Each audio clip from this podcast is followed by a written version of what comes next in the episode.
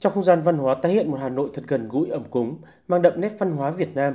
các đại biểu đã được thưởng thức nhiều món ăn truyền thống của người Việt.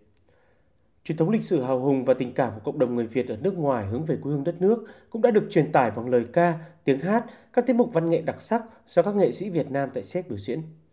Bà Nguyễn Minh Nguyệt, Phó trưởng ban tổ chức chương trình cho biết. Hàng năm, cứ đến ngày này,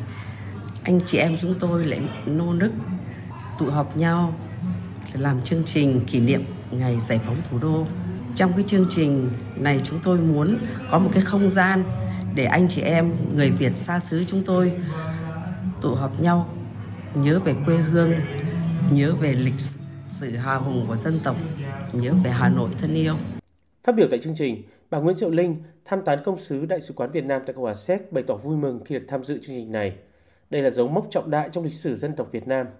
68 năm qua, những hình ảnh hạt vạn người dân Hà Nội vỡ hòa trong niềm vui chào đón đoàn quân chiến thắng trở về. Đó cũng là thời khắc lịch sử đọc lại không chỉ với các thế hệ người Hà Nội mà còn là toàn thể nhân dân cả nước, kiều bào ở nước ngoài. 68 năm qua, những kỷ niệm thiêng liêng về ngày giải phóng thủ đô vẫn còn mãi trong dòng chảy lịch sử, là sự kiện đánh dấu sức khởi đầu mới, là nền tảng vững chắc cho quân và dân Việt Nam tiến tới giải phóng dân tộc, xây dựng và phát triển đất nước trong giai đoạn tiếp theo. Dù ở cách xa nghìn cây số, nhưng với chương trình được chuẩn bị công phu như thế này của kiều bào hướng về quê hương là minh chứng rõ nét cho sự đoàn kết, luôn nhớ về cội nguồn, truyền thống lịch sử dân tộc. Cộng đồng người Việt tại Séc đã và đang là nguồn lực quan trọng đồng hành với người dân trong nước, đóng góp vào sự phát triển kinh tế xã hội của thủ đô nói riêng, Việt Nam nói chung.